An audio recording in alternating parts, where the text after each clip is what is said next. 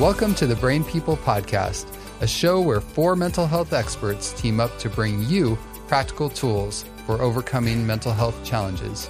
The Brain People don't replace your doctor or therapist, but we will give you some extra tools to help you on your journey. So join us as we fight mental illness, one episode at a time. Welcome to the Brain People Podcast. I'm your host, Dr. Daniel Binus, and today I'm joined by my co host, Amanda Anguish.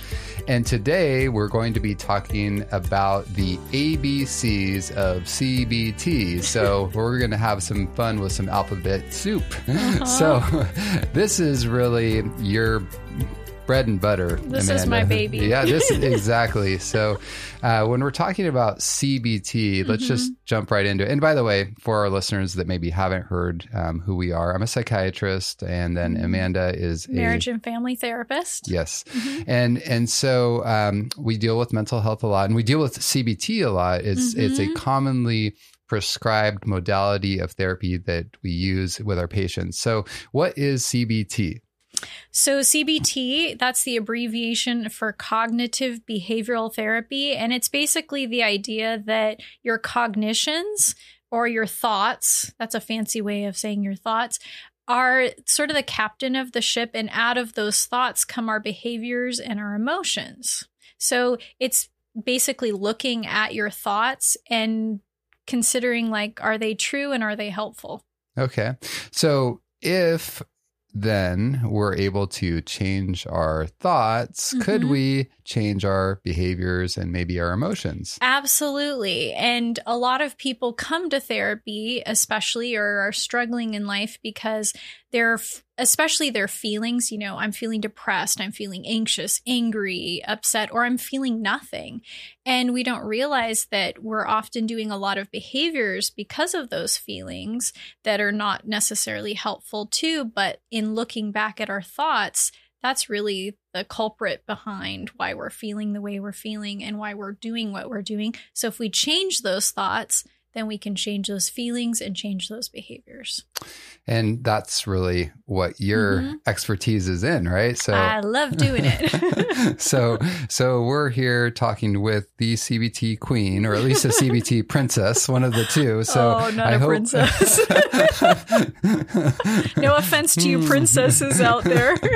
is, is, that a thought distortion, Amanda? I don't know. Uh, All right. Maybe princess of the Most High God. I'll take that one. Okay, okay. okay. We'll take that. So, why is cognitive behavioral therapy is so important when we're dealing with some of these disorders like you know mm-hmm. it might mm-hmm. be depression or anxiety or something like that so a lot of people think that it's actually the circumstances that they're going through in life like maybe i got the short end of the stick or all like the universe is against me and why do all these things happen to me? But what we don't realize is it's not so much those things that are happening to us. Otherwise what about all those stories and movies that are made about people who have difficult things that they overcome?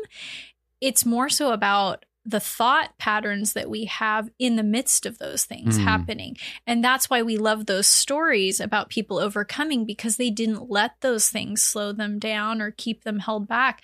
They actually changed their thinking towards them. And that's what moved them forward and they became victorious. Yeah. I think about some of the people, especially that went through hard times, whether it was like a war or, you know, maybe it was just something traumatic in their life uh, that wasn't on a a countrywide or worldwide scale. Maybe mm-hmm. it was mm-hmm. like um, a personal disaster, you know, a job loss or relationship loss or a personal trauma, like a rape or something like that. And it seems like some people like crumble and really just struggle like even for the rest of their life sometimes mm-hmm. and whereas other people are able to actually come out of that and grow and that sort of thing so you're saying a big part of that is actually how we relate how we think mm-hmm. about that. Is that correct? It's it's literally the difference between looking at something as a challenge to overcome versus it's going to crush me. Mm. Yeah. And that's a huge, right? Yeah. Who wants to be crushed all the time? I don't. But we don't realize how often our own thinking is actually crushing us. Wow. Okay. So, with that context in mind, mm-hmm. um, I guess one follow up question there. You know, there's a lot of different types of therapy, right? There's Mhm. um, interpersonal psychotherapy. There's psychodynamic psychotherapy. There's like the uh, Family Family systems. systems. There's all sorts of different ones. What makes CBT special? Well, I like to say if you really understand all of the therapies, like they overlap quite a bit. Um, but the difference between cognitive behavioral therapy and some of the other ones is that it's the most heavily studied, researched, evidence based therapy there is out there. And so it's also the one that seems to over.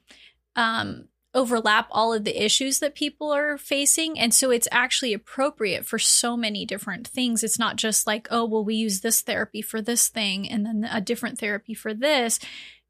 You can utilize cognitive behavioral therapy for just about anything anybody's going through. And it doesn't mean you don't use other things with it too, but it's, I call it like the foundation of everything I do. It's like the skeleton, and then you can add other things to it. But even cognitive behavioral therapy is expanding to include a lot of other things that overlap with the, even those other therapies. So it's not just it, it's simple in theory, but then it becomes really complex in the way you can utilize it too. Yeah. Yeah. I mean, and, and that's in my experience too. And I've just seen it help in so many different situations, so many different people. And, and the evidence and the scientific evidence clearly shows that, that it really is the most Mhm. robust uh, therapy in general across psychiatric disorders. So, Yeah, and sometimes even people think that, oh, well, I'm not getting CBT, I'm getting DBT, but even DBT is a form of Mhm. cognitive behavioral therapy. So, Absolutely. So let's talk a little bit about now that we've defined CBT, let's Mhm. talk a little bit about the ABCs. What okay. do the ABC and ABCDEs actually? Yeah. What Mhm. does that stand for? And how do we start approaching doing CBT? Okay, so I usually maybe we can add a worksheet or something to this if Yeah. people want to download it.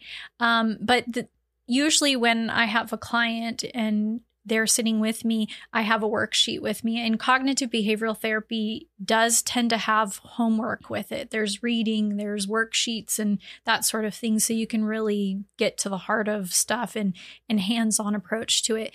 But um, there's we just have a sheet and if you have it landscape laid out in front of you an a b c d e across the top of it and the a you don't have to this is the beautiful thing you don't have to start with one letter but you want to start with the abc part anywhere you in there that you Hmm, can Okay. and so we'll just go in order just for the sake of simplicity But that's a good point because I think even for me, I've often ha- thought like, okay, I have to start with the A part Mhm. and then it can sometimes get a little confusing, but sometimes you can even start with the C part and back up, right? So yeah okay. So the A is our activating events. All of us have activating events all day, every day. Nobody will ever come to me and say it and be honest that, oh, I don't have any activating events in my life. Mhm. Your alarm clock going off in the morning is an activating event. It it triggers something, it gets something going. Hmm. So, our activating events are anything from our circumstances that we're experiencing to people, and not just the whole of a person, but what they say, what they do.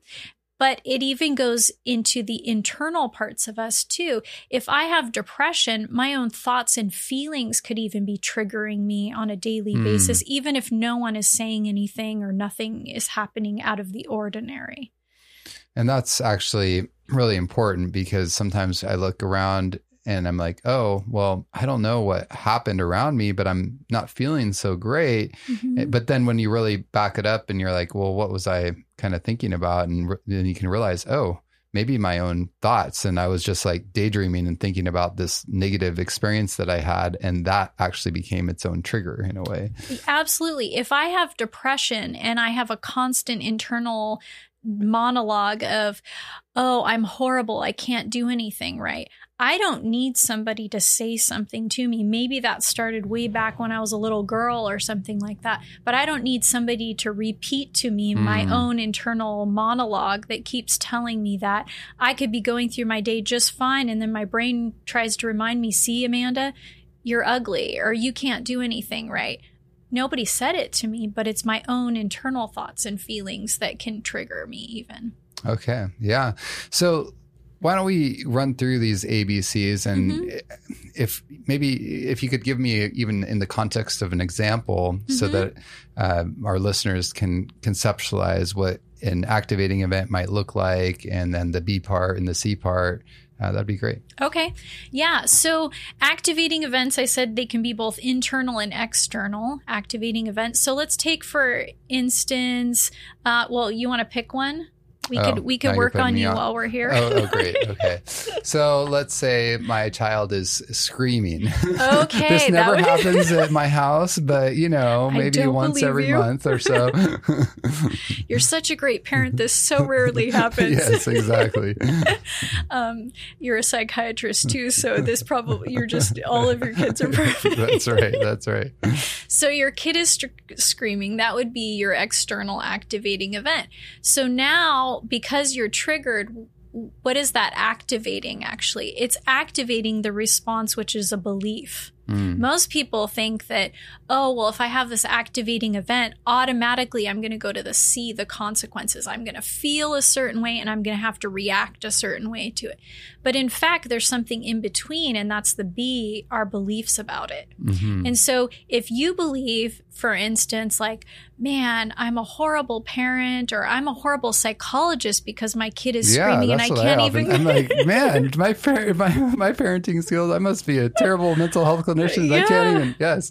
if you think that, what are naturally the consequences going to be? They're going to be, you know, feeling inadequate, mm-hmm. insecure, maybe even a behavioral response or consequence. I can't be, invite anyone over to my yeah, house. Yeah, nobody can come over. I can't even do my work as a psychiatrist. Where where's my legitimacy going to be? I'm, if I'm, I'm fake. I'm a fake. yeah, but that that belief that you have largely determines the consequences not consequences like we give to our children, but consequences in terms of how we're going to feel in life and how we're going to act or behave in life. Mm-hmm. And so, because of our beliefs, and usually when we're talking about the B, our beliefs or our thoughts is another word for that, is when we're doing that, we're not realizing that this is going to determine how I'm going to feel and act. And so when we go, when we are at that B part, we're actually talking about irrational beliefs at that mm. point. That's why we're doing the worksheet. We don't have to do worksheets on great beliefs and ad- yeah. accurate beliefs. But when we get to the B, that belief, it's an irrational or self defeating belief. Mm-hmm. And how we know that is our list of feelings and behaviors are often quite negative. Mm-hmm. And it doesn't mean that sadness necessarily, like, say you were sad because, and you don't even know what your belief is yet. Sadness doesn't indicate a bad belief mm-hmm. because what if your activating event was death of a loved one? Mm-hmm. That would be an appropriate feeling. But when you start adding things like hopeless and worthless to it, now you can recognize I must be telling myself something that is in fact causing me to then do other behaviors as well which are negative so anytime you have a negative behavior that indicates a irrational self-defeating belief but when you add things like worthless to sadness mm-hmm. or hopeless to sadness or anger even anger is appropriate at times, at times but when right? you add yeah. hopeless to that mm-hmm. or worthless to that what then becomes of the behavior or or maybe it turning into like bitterness or mm-hmm. something that mm-hmm. really toxic or maybe yeah. that anger is completely out of proportion or mm-hmm. you know if it's an anxious feeling it's out of proportion given the circumstances right yeah it's just for our time, it's hard to, you know, go through each emotion right. and stuff like that. But you're absolutely right. When you start going through those and you notice, like, wait, it's okay to be angry, but now I'm bitter. Mm-hmm. What's, what am I thinking that's causing that bitterness or something like that? But any negative behavior, any self harming, substance abuse behavior, whatever it might be, retaliation behavior, aggression, those all indicate I have some kind of irrational belief that's happening after my trigger yeah. or my activating event. So let's say that we now identify, like, ooh, yeah, I'm realizing I'm having some pretty negative emotions here that are not appropriate or they're Mhm. excessively in one in a certain direction uh, or the behaviors or both what can i do to start correcting this Absolutely. So the C, I, I really like to emphasize the consequences because, especially in terms of behavior, a lot of people don't know if their belief is true or false or self defeating or irrational. But when you see a long list of negative coping or consequences, that's what specifically tells you there's something wrong with the B. That's when you can jump now to the D. So the A through C is the problem. Mhm. The D and the E is the solution. So the D is where we dispute that belief now that we know that there's something irrational or self defeating about it. And how do we dispute that? We have to ask two questions. There's a lot of other questions you can ask within those that are mm-hmm. called Socratic questions, but those two specific questions are Is this true? Do you know how often we ask our thoughts if they're true? Almost never. probably not enough yes not enough. That seems like the most bizarre thing to ask. Like, well, is this true? But what happens when we start asking those thoughts? Are they true? Oh. Well, you know, it's interesting. As you're talking, I'm just thinking about that quote that because we often hear, don't believe everything you hear, mm-hmm. right? Well, I think we also need to think about don't believe everything that you think. right? Yes, absolutely. Because we have upwards of 80,000 thoughts that go through our head in a given day. But what really matters is which ones I pull out of those thoughts and I value. Because I can have, I could have a thought like, oh, I should eat that cake. But that's not gonna, that's not a big deal unless I value that thought and I go, yeah, I should eat that cake. I'm gonna go eat it now.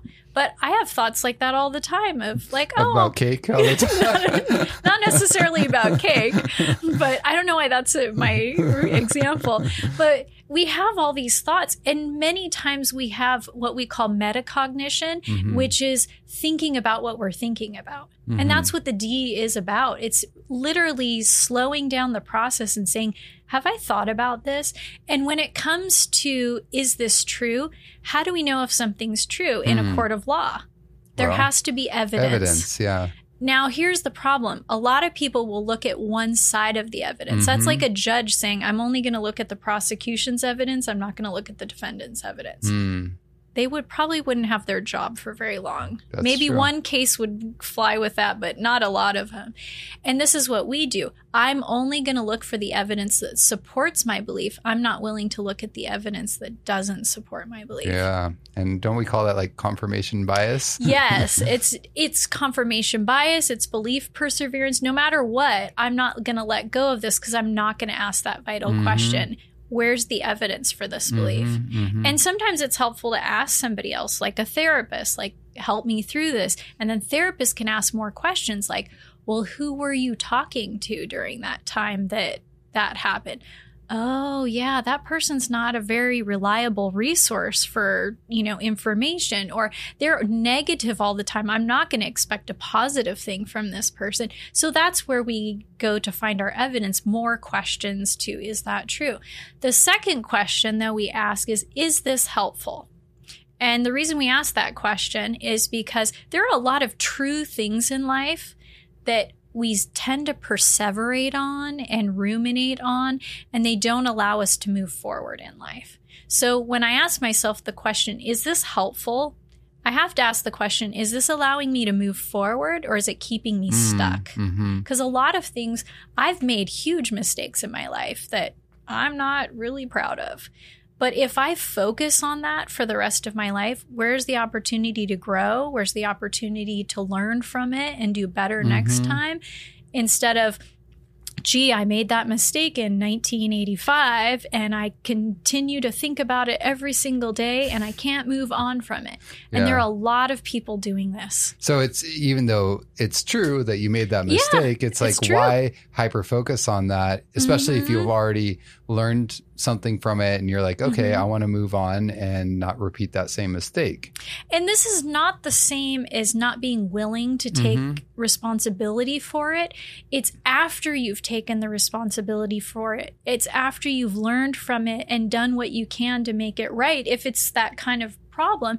But sometimes, you know, maybe we fail at a business venture or something like that. Maybe we, you know, sabotaged a relationship multiple times and that person honestly does not want to have anything to do with us anymore. But we've learned, like, oh, I don't want to do that anymore.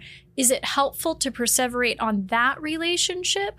Or to move forward in a new way of interacting with Mhm. other people. And that's what I want to remind myself. Like, yeah, I'm tempted to go back and keep focusing on that.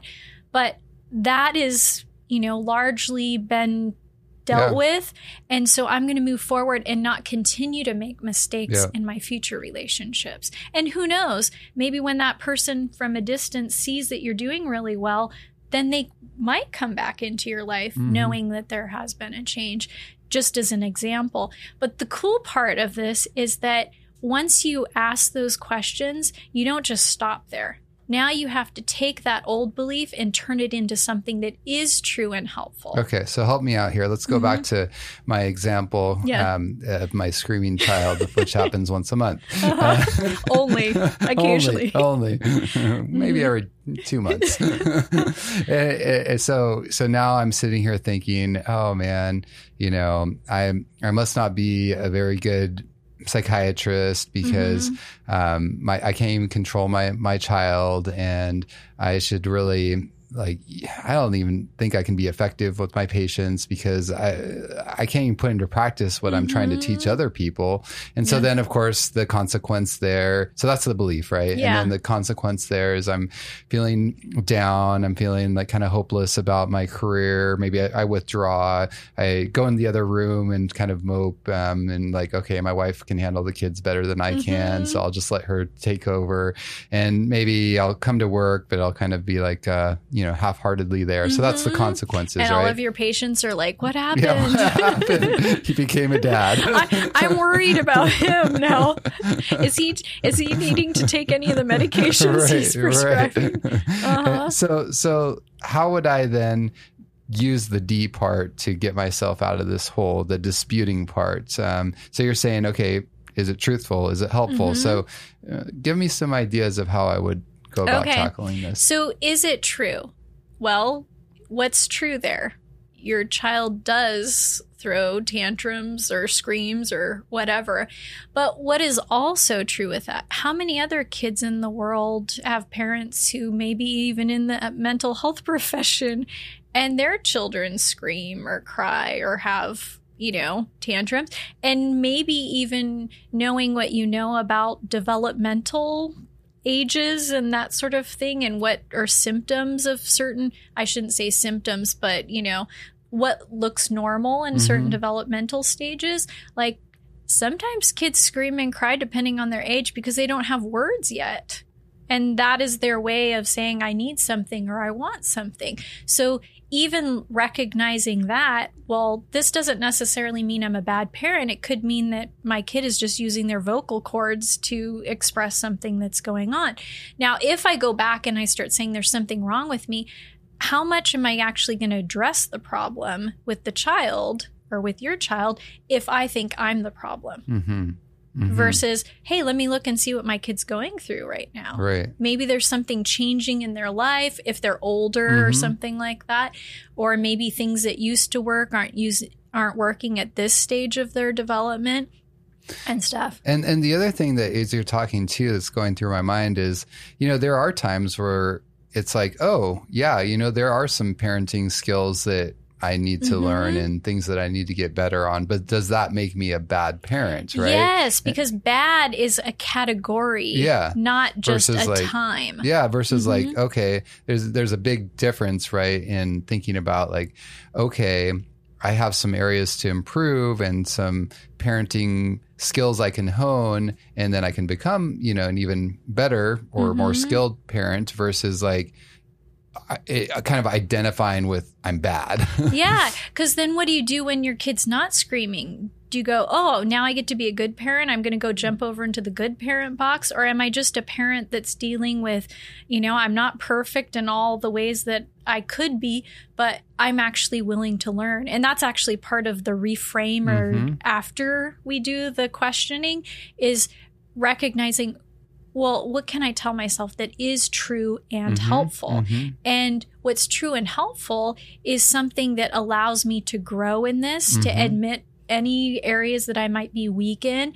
And it also gives me the opportunity to go forward and try better at it next time. So so now in our example then I'm like, okay, well look, just because my kid's screaming doesn't make me a Mhm. bad parent. Mhm. Actually they could have a real need that needs to be attended to. So I'm going to approach them with curiosity. And of course, I'm going to also see is there some way that maybe I could do things a little better but that's the first thing i do is like what's Yeah. what's going on so then i approach them and i'm actually interested in trying to figure out oh look they need a diaper change or Mhm. something like that or they're hungry and then now i've identified an issue i help i can resolve it Mhm. and now they stop crying right Mhm. and so then that of course that so that changed my behavior so that Mhm. changes the consequences right Yeah, so now that's that's where the E comes in. Once I've reframed that whole and reframing just means restructuring my Mhm. thought. Like instead of having a faulty pillar holding up that thought cuz sometimes our beliefs are mostly true, but they, we've added one little zinger in there that makes it Mm, false yeah, too. yeah. So when I take out the, you know, irrational parts of it and I replace it with true and helpful parts, now I have something that is going to affect now the what we call effective change, which is new feelings and new behaviors that come out of it. Mhm. So whereas before you might have stopped, given up, now the new behavior is going to be like you go in there like you said with curiosity. I'm going to learn from this or i'm going to i'm going to approach it in a different way.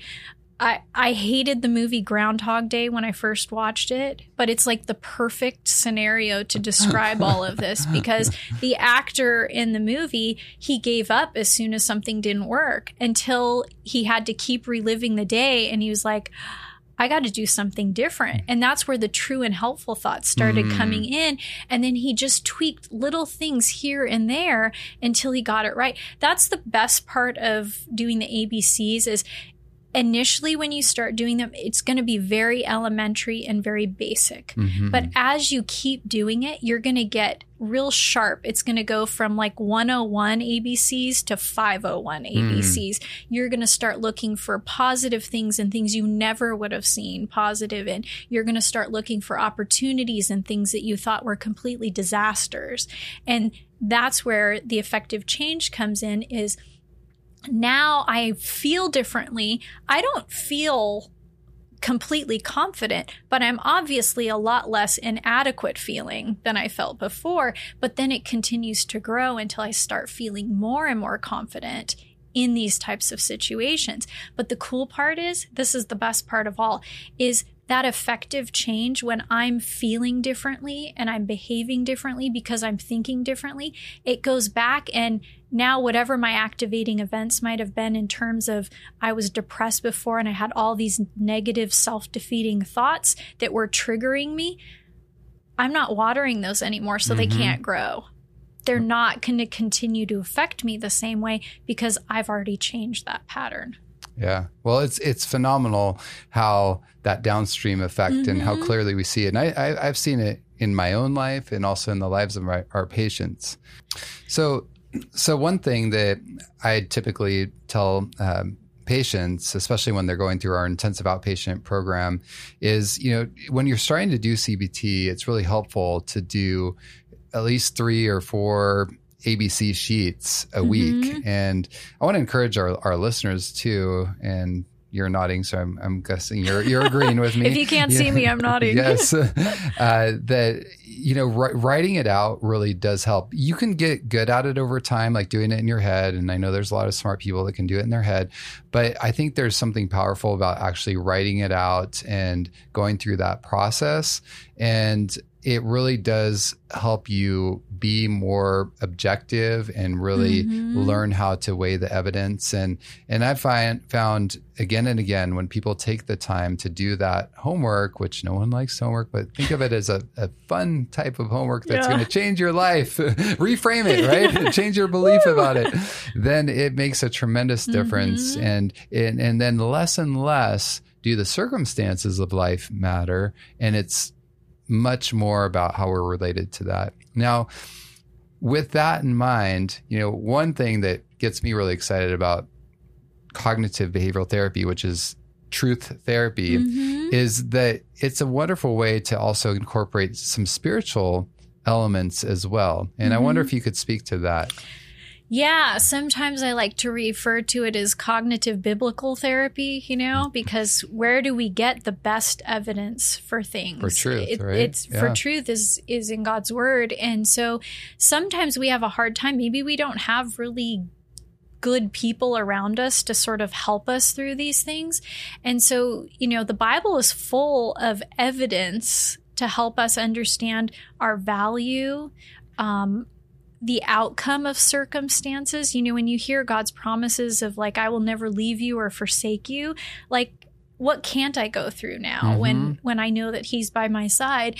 And so all of these things that we might not get really good representations of around us if we're you know depleted of healthy individuals and environments and that sort of thing I can get a better perspective of that from the Bible. Mm-hmm. And it's straight from God's lips. So, yeah. how much more truth can you get than that? That's beautiful. And I'm even thinking, like you said, you know, the value piece, um, but all, and also the, the, the, the sense of identity mm-hmm. and the belonging and all this. Cause I think, you know, a lot of what we struggle with in our distortions about ourselves and about the world, et cetera, is that, you know, ooh, you know, I'm I'm really not that worthwhile, or I can't do it, or, or I'm not enough of this. Right, I'm not enough mm-hmm. exactly, or this is so scary, and I'm alone, mm-hmm. and um, I don't know what's going to happen next, and you know, all these different things. And I love how you said God's word really helps to put that all into perspective. Mm-hmm. And as we use and and and for people that are open to it i often even encourage them when you're going through that dispute part of the abcde is find some bible texts that support you know a truthful yeah. and help helpful reframe or be, change in belief and that can be so powerful the more you meditate on that verse, that word of God, mm-hmm. I, I, really mm-hmm. see it change people. Absolutely. I hope sales of index cards go up after this, but I am a huge fan of index cards and writing down a verse that really um, answers the question to whatever yes. problem I'm going through because it actually takes all the work out of doing the ABCs of cognitive behavioral therapy because you can literally find a verse that speaks to that, write it down, carry it with you. You don't have to have a therapist telling you it, you don't have to have a family member or a friend telling you it. It's right there. And the more you repeat it to yourself, because maybe that activating event comes up quite often, the more likely you are to memorize it. And now it's in your head. So, so every time you're triggered, mm-hmm. every time you have an activating event, boom, just whip out my card, yep. or it's in my memory in already. my mind, and, and, it's coming up, and it's mm-hmm. really reshaping uh, who we are, our response, and our ultimate outlook, which is a beautiful thing. So, yeah. well, thank you so much, Amanda. Oh, I'm happy. I know you get super excited about this. Is your new superpower? yes, that's right. And to all our listeners, I hope that you've gotten a lot out of our discussion today, and mm-hmm. I hope mm-hmm. that you know with CBT, you got to put it into practice. And Absolutely. I know that you know it's like we want the shortcut here, but you will not regret putting in the time with CBT, doing mm-hmm. those ABC sheets, uh, which we want to uh, give you that resource. We have it on our website, but we also want to include it here. And uh, practice, practice, practice. And with time, the truth really will set mm-hmm. you free. So, if you only take one thing away from today's show, remember this. If mental illness is a whole person problem, then it must have a whole person solution. I'm Dr. Daniel Binus. And I'm Amanda Anguish, and you've been listening to the, the Brain, Brain, People, People Podcast. Podcast.